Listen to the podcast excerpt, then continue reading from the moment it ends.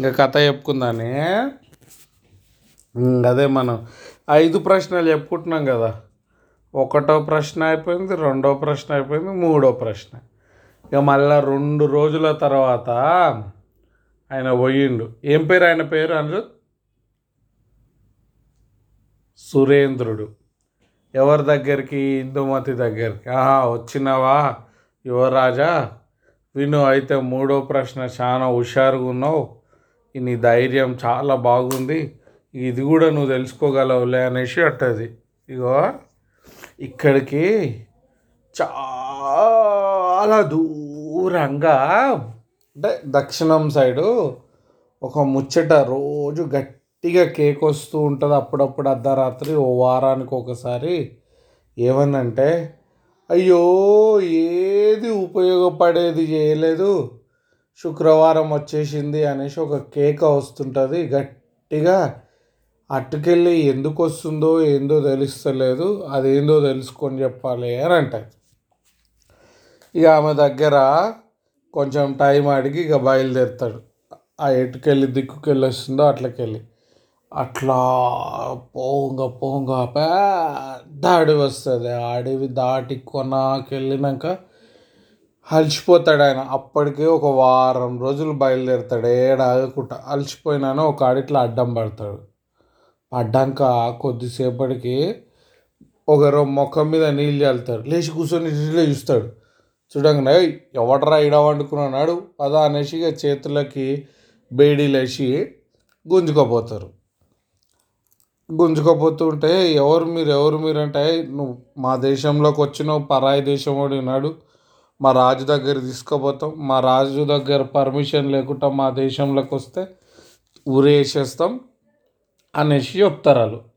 ఇక చక్కగా రాజు దగ్గర తీసుకుపోయినాక ఆ రాజు ఏదో అబ్జర్వ్ చేస్తాడు. ఆ రాజు ఏమో చాలా ఇబ్బంది పడుతుంటాడు. వీళ్ళు తీసుకొచ్చింది కూడా ముచ్చట వినకుండా చాలా కష్టపడుతుంటాడు. ఈయనకు అర్థమవుతుంది. రాజు ఏదో చాలా ఇబ్బందిలో ఉన్నాడు అనేసి.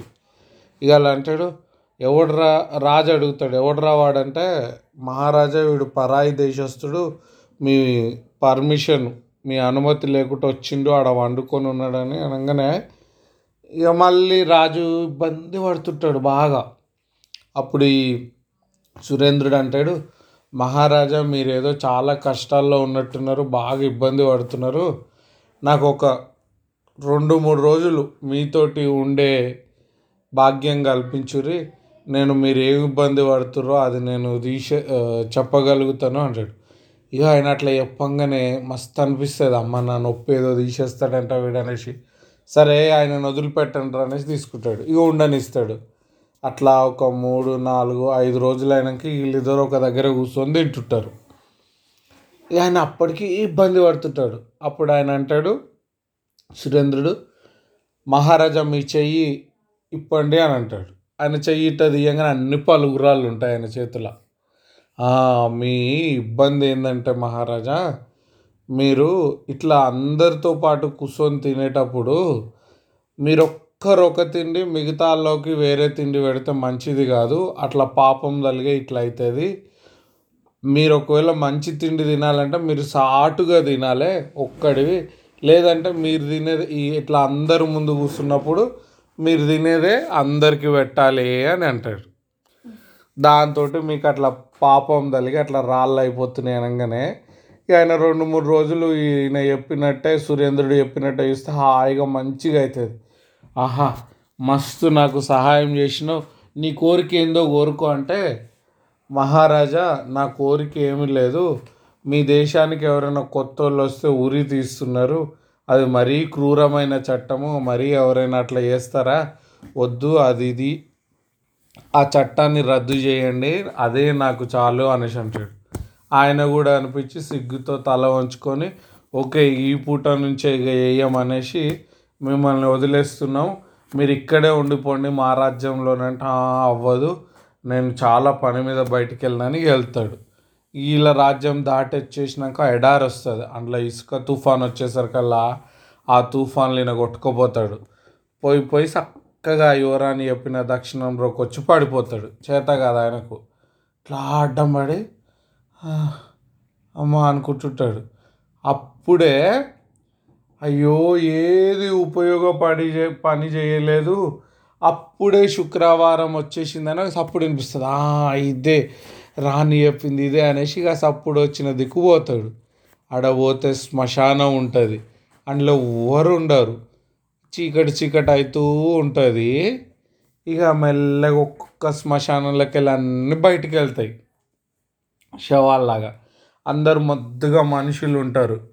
అందరూ మంచి షర్ట్లు షూ బూట్లు అందరు వేసుకొని ఉంటారు. ఓ వంద మంది దాకా ఉంటారు. కానీ ఒక్క ఆయనయే బికారిగా ఉంటాడు. పాత డ్రెస్సులు ఉంటాయి కంపు కంపు ఉంటాడు. అస్సలు ముద్దుగా అనిపించాడు. స్నానం చేయక ఎన్నో రోజులైనట్టు అనిపిస్తుంది. ఇక కొద్దిసేపటికి అందరు ప్లేట్లలో మంచి పంచభక్ష పరమాన్నాలు అంటే పెరుగు బిర్యానీ వంకాయ పుంటికూర ఇవన్నీ వంటలు వచ్చి ఉంటాయి పిండి వంటలు కూడా. ఇక వాళ్ళు జంపుకొని తింటుంటారు. ఈ బికారిగా ఉన్న ఆయన దగ్గర ఏముండదు. అంతే ఏదో అన్నం పాసిపోయిన అన్నం ఉంటుంది. లోటల అందరి గ్లాసులలో పాలు అవన్నీ తినే దాంట్లో గబ్బు ఆసన వస్తుంటుంది. ఈయనకి ఏం అర్థం కాదు. అరే అందరూ మంచిగా ఉన్నారు. ఈయన ఒక్కడు ఇట్లున్నాడని ఒక మంచిగా ఉన్న ఆయన దగ్గర పోయి అడుగుతాడు. ఏంది మరి ఆయన గట్లున్నాడంటే ఏ లేదు సురేంద్ర నీకోసమే ఒక ప్లేట్ ఖాళీగా ఉంది కూర్చో అంటాడు. ఆ కూర్చుంటా కానీ ఎందుకు ఆయన అట్లున్నాడు అంటే అది దేవుడి ఆజ్ఞ అది అంతే అనేసి అంటాడు.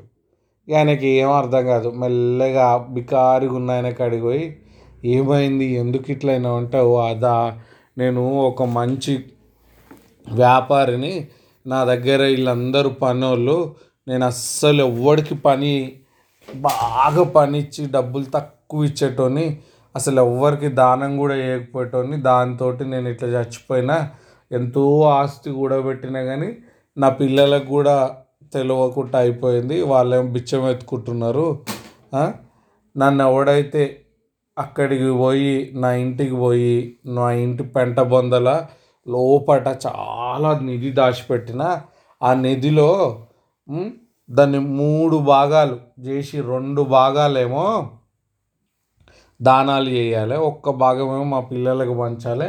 అట్లయితే నేను ఇది బా బయట పడిపోతాను దీని నుంచి అనేసి అంటాడు. సరే నేను చేస్తానంటే నువ్వు చేస్తే చాలా పుణ్యం ఉంటుంది అయ్యా చెయ్యి అని అంటే ఇక ఆయన వెళ్ళిపోతాడు.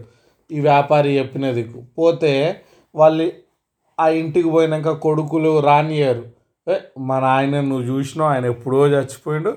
ఇంకా నువ్వు చూసినావు మళ్ళీ డబ్బులు ఉన్నాయి ఇవన్నీ చెప్తున్నావు మాకు. మేము అడక్క తింటుంటే పైసలు ఉంటాయి మేము గిట్లుంటాం అంటే "ఏ, లేదురా నేను చూసిన ఒక్కసారి నాకు ఇయ్యురంటే ఇక బతిలాడితే పోతాడు. సరే అని ఇక వాళ్ళ పెంట బొందలో పోయి పెంట అంతా తీసేసి తవ్వితే మస్తు పైసలు వెళ్తాయి బంగారం అది. ఇక దాన్ని మూడు భాగాలు చేస్తారు. రెండు భాగాలు దాన ధర్మాలు చేసేస్తాడు ఈయననే.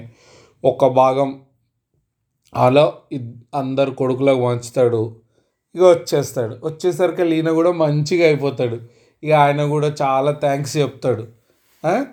ఇక మళ్ళీ ఇక ఆయనకి అబ్బాయి ఇది ఉపయోగపడే పని చేసేసి ఇక అయిపోయింది నా పని అనేసి మళ్ళీ అందరు ఇక లోపలికి వెళ్ళిపోతాడు. ఓహో ఇదే కావచ్చు అనేసి ఇక రిటర్న్ వస్తాడు. వచ్చి ఇందుమతి దగ్గర చెప్తాడు.